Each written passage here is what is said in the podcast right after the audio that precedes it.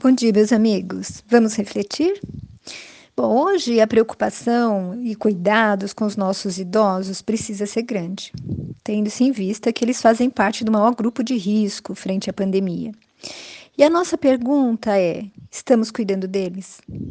Todos sabemos da importância e responsabilidade dos pais com relação à grande tarefa de conduzir os espíritos imperfeitos, carentes, que são os filhos, pelos caminhos das verdades espirituais, do perdão, do amor, buscando ajudá-los a ser pessoas honestas, a se tornarem adultos bons, equilibrados, verdadeiros cristãos. Mas hoje nós vamos falar do outro lado da moeda, ou seja, da mesma responsabilidade que cabe aos filhos com relação a seus pais e a seus idosos, principalmente quando eles chegam à terceira idade, porque muitas vezes é preciso ampará-los financeiramente, cuidar da sua saúde física e emocional, dar-lhes atenção e amor.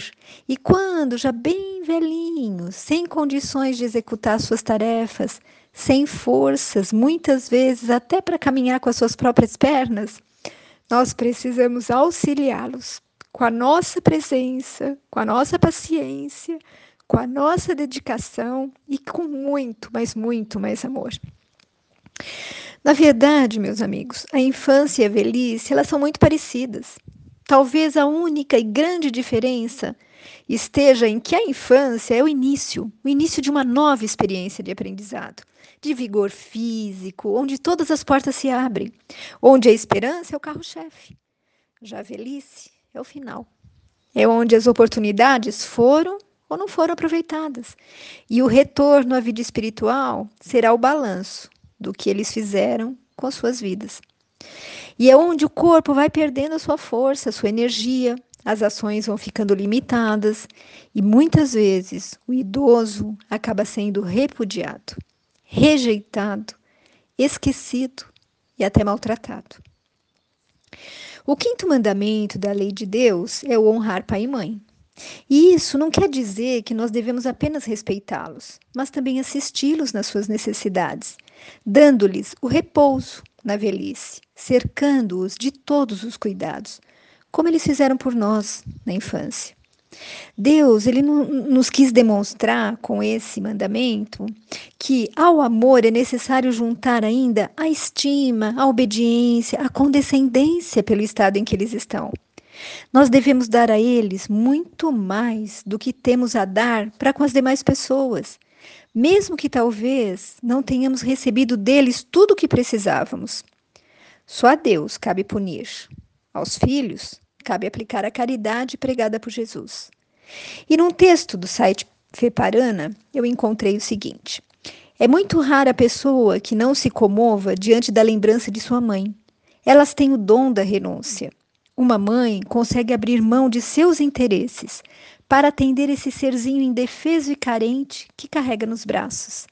A mãe sempre encontra um jeito de socorrer seu filho. Ela alivia o castigo, esconde as traquinagens, defende, protege, arruma uns trocos a mais. Sim, uma mãe sempre tem algum dinheiro guardado, mesmo convivendo com extrema necessidade. Isso quando se trata de socorrer um filho. Bom, mães são excelentes guarda-costas, né, gente? Estão sempre alertas para defender seu filho do amiguinho terrorista que quer puxar o seu cabelo ou obrigá-lo a emprestar seu brinquedo predileto. E quando a criança tem um pesadelo no meio da noite e o medo a apavora, é a mãe que corre para acudir. As mães são um pouco fadas, pois um abraço seu cura qualquer sofrimento e seu beijo é um santo remédio contra a dor. Para os filhos, mesmo crescidos, a oração de mãe.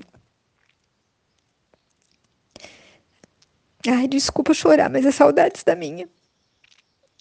Continua tendo o poder de remover qualquer dificuldade, resolver qualquer problema e afastar qualquer mal.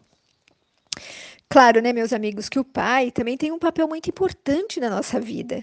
Mas no passado eles eram responsáveis mais por suprir as necessidades materiais do lar. E essa função de estar mais próximo dos filhos era das mães. Hoje, felizmente, isso já não é assim tão definido. Há homens que assumiram esse papel antigo, vamos dizer assim, das mães. Além do que, na maioria das vezes, é o casal quem divide e participa de todas as tarefas, inclusive as que dizem respeito à educação e cuidados com relação às crianças. Bom, eu mencionei tudo isso para que a nossa reflexão possa estar mais carregada de emoção. Porque quando crescemos, nós construímos a nossa vida independente.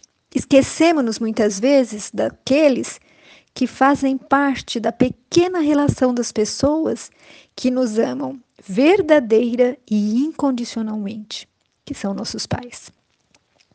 E todos devemos agradecer aos nossos pais, mesmo que tenhamos sido criados por tios, avós, irmãos, e que nossos pais não nos tenham amado e protegido. Ainda assim, a eles devemos agradecer por nos ter dado a vida. Foram eles que aceitaram nos receber em seu lar. E só por essa grande oportunidade de estarmos nesta escola divina que é a Terra, eles já merecem nosso amor e o nosso agradecimento. Bom, eu proponho hoje um exercício. Eu vou deixar aqui um minutinho, que é para a gente fechar os nossos olhos e tentar trazer à nossa lembrança momentos passados com os nossos pais, ou com seus substitutos, né? Em qualquer fase da nossa vida, quando éramos crianças, jovens, adultos, vamos procurar nos lembrar de momentos de prazer, de alegria, de ternura, aconchego, apoio. Vamos tentar nos lembrar dos bons momentos, e eu tenho certeza que foram muitos. É muito raro a pessoa que não se comova diante da lembrança da sua mãe ou do seu pai. Bom, gente, eu vou dar um minutinho e depois eu continuo.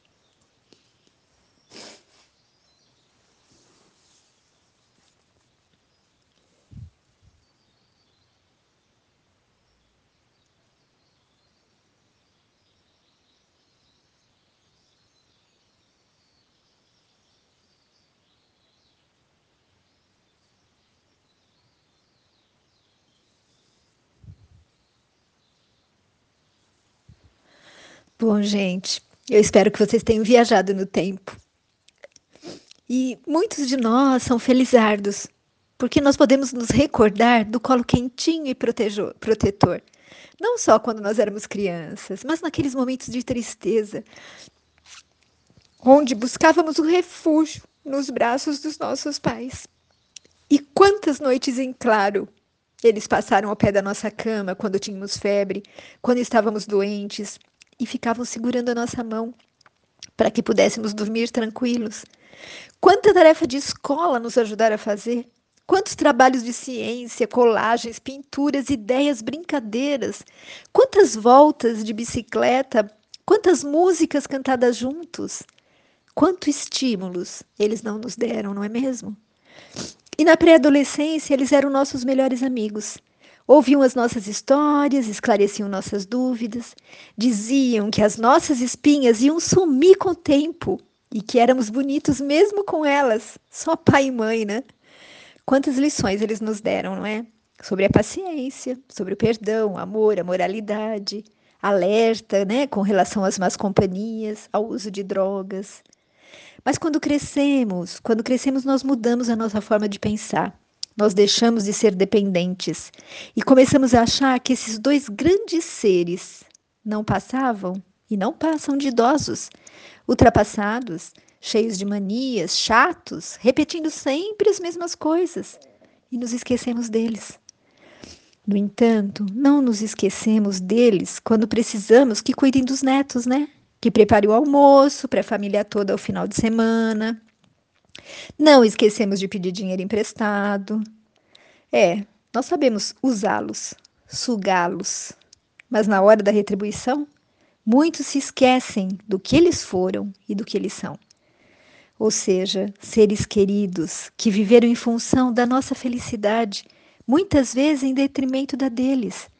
E agora, gente, eles precisam de nós e de seus netos, do telefonema para saber como estão, do vídeo que nos aproxima e mata um pouco da saudade, da compra do mercado que leva à subsistência e protege do contágio, das palavras amorosas que consolam e os fazem sentir-se vivos, queridos e ainda parte da família. Bom, meus amigos, para finalizar, eu gostaria de lembrar a passagem de Jesus na cruz, em uma de suas últimas lições de amor, quando Maria e João Evangelista se aproximam e ele diz: "Homem, eis aqui sua mãe. Mulher, eis aqui seu filho." Jesus nos ensinou o amor por sua mãe, que fez com que ele, naquele momento de dor insuportável, pudesse preocupar-se com o destino de Maria e tentasse ampará-la de alguma forma, nos mostrando então a força e a importância dessa ligação. Que nós também possamos ser, para os nossos pais, como foi o evangelista João, que cuidou de Maria até a sua morte, e possamos amá-los como se fôssemos Jesus. Fique com Deus. Beijos de quem se preocupa com você.